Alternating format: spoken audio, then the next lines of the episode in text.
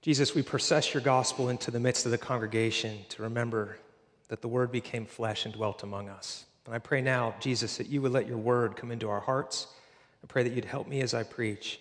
I pray for this Advent season to be one in which we draw near to you, and you promise to draw near to us when we do that. I pray this in your holy name, Lord. Amen. You may be seated. Christmas is just too important to celebrate only on December 25th. So we have the 12 days of Christmas after it, but we also have the four weeks of Advent leading up to it. And it's a time when we can more adequately appreciate the coming of Jesus, both of his comings, his second coming in the distant future, or maybe this afternoon, we don't know when, and his first coming, which happened 2,000 years ago. Now, today begins Advent, and maybe you've never been part of a church, a liturgical church, or a church that recognized the Christian calendar. Uh, somebody in, in Bible study this week said they mentioned it at work, and the people they were talking to had no idea what Advent was. They just never heard of it. Um, not everybody has recognized this period. Sadly, it's very helpful. I think Christmas is so big with the incarnation. The Word became flesh, God dwelt among us it takes more than even 12 days to fully appreciate what that means.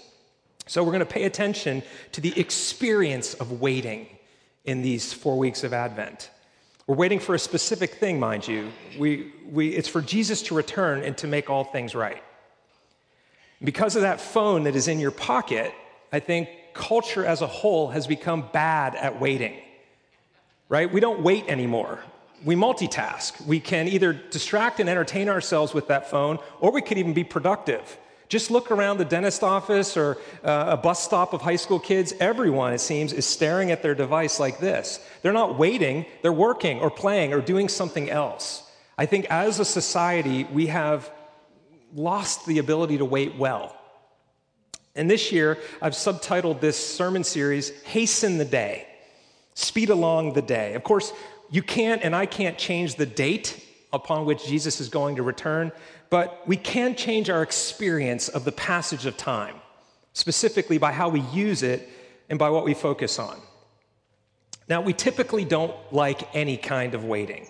If you really like waiting, I think you're an anomaly. Most people do not like waiting. And waiting on Jesus has a couple of challenging particulars. One is we don't like not knowing the details of the future. I don't know what tomorrow holds or next year. I don't know how many days I've got to live. I don't know. I, I, we just don't know the future at all. And we also don't like living in a situation of unresolved tensions. There's a lot of conflict in our world globally and in our lives personally. And there's a lot of suffering. We pray through those cards in morning prayer every week. And that's just a small sampling of the pain and the suffering and the unresolved conflict and tensions that we all live with in various degrees. So, this kind of waiting is hard. And in this seemingly long delay, it seems long to us that Jesus has not returned.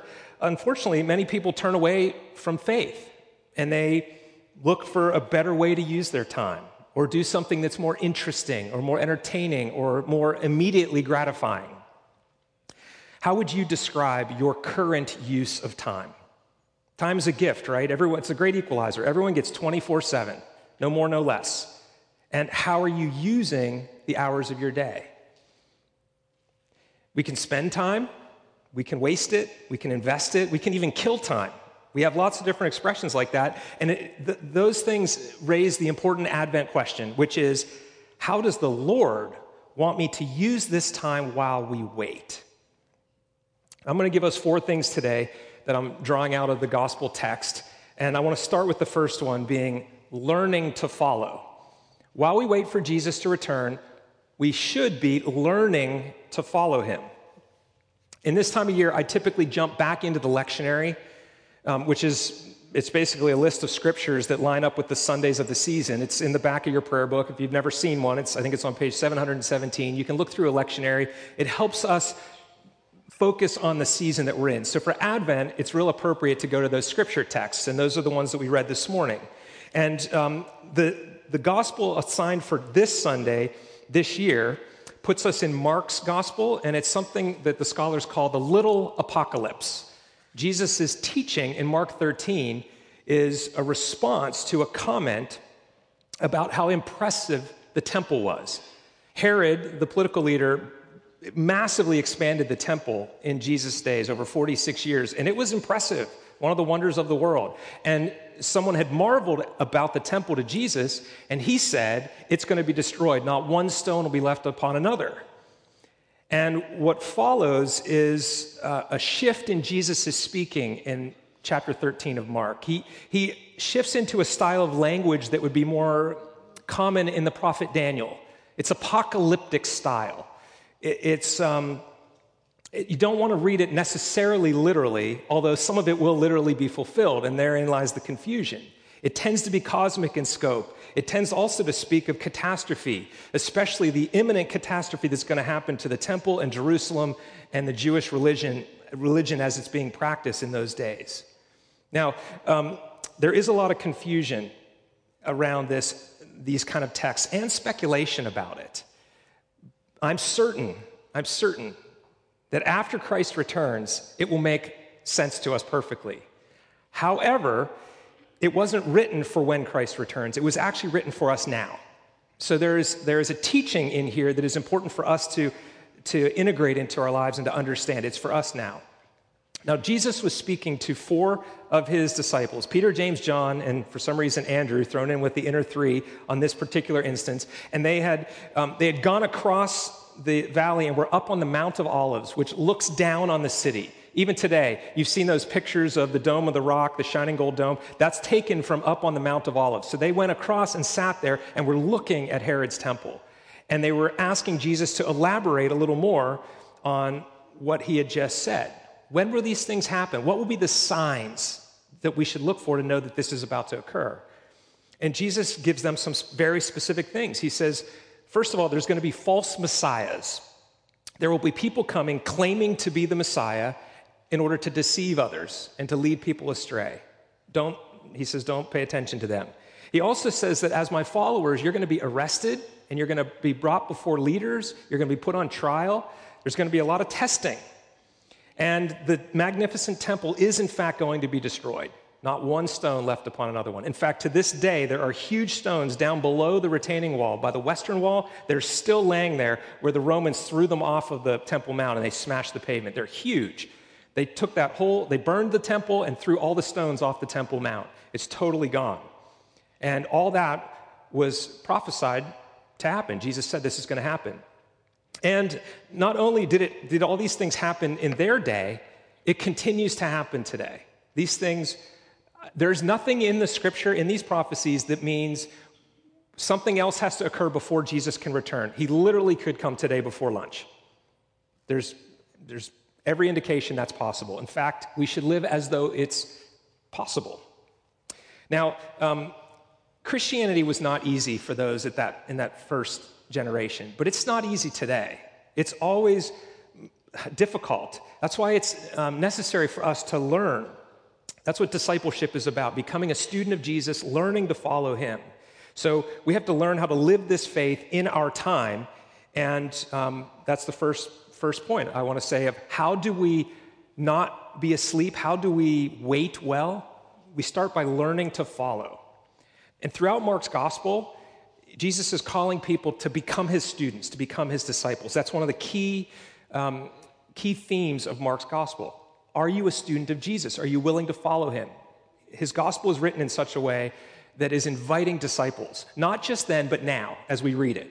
So I would define a disciple as, um, or discipleship as learning to live like Jesus lived by walking with Jesus, even today. He's resurrected, He's alive, His Spirit is with us, learning to walk with Him eh, so that we can learn to live like Him. It's, it's being with Him and understanding how He lives. That's a loose definition.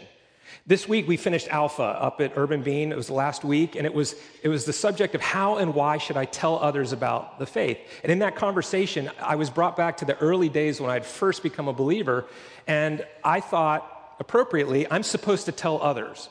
but I misunderstood and thought I had to have answers to questions. And as soon as I tried doing that, I realized how difficult it is if you're a new believer. And at some point, I learned the lesson from the man healed in John chapter 9. He was born blind and he met Jesus and he, Jesus healed him. He gets a ton of questions because of this, but that man says, I don't know who he is. I think he's a prophet, but here's what I do know. And I was blind and I met Jesus and now I see. And for me, that was easy as a tool because you don't have to have a theological degree to, to do that. All you have to have is some personal experience of Jesus.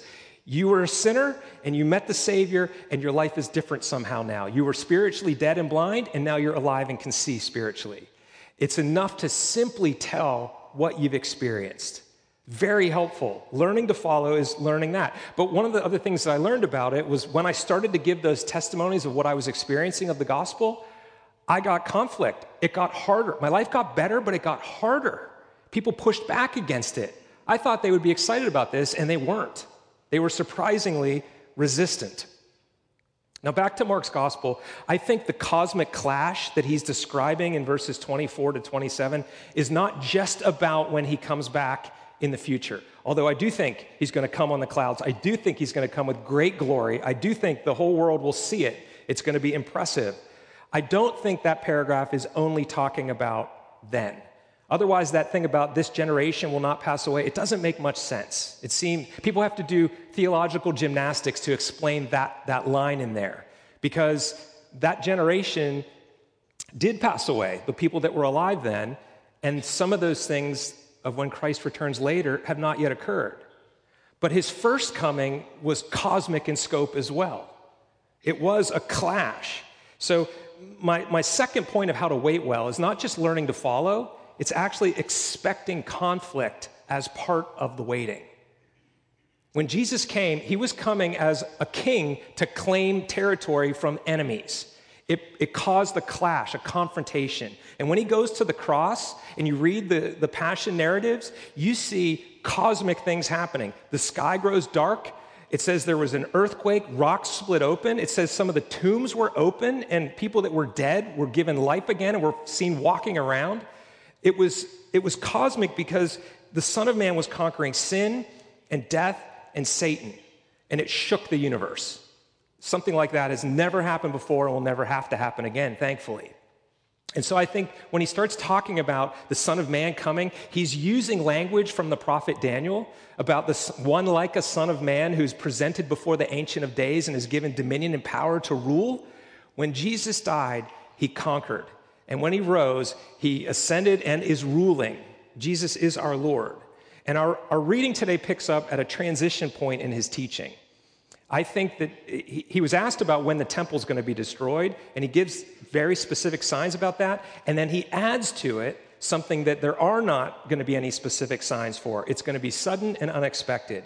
He says, um, he went on to address, quote, that day or that hour.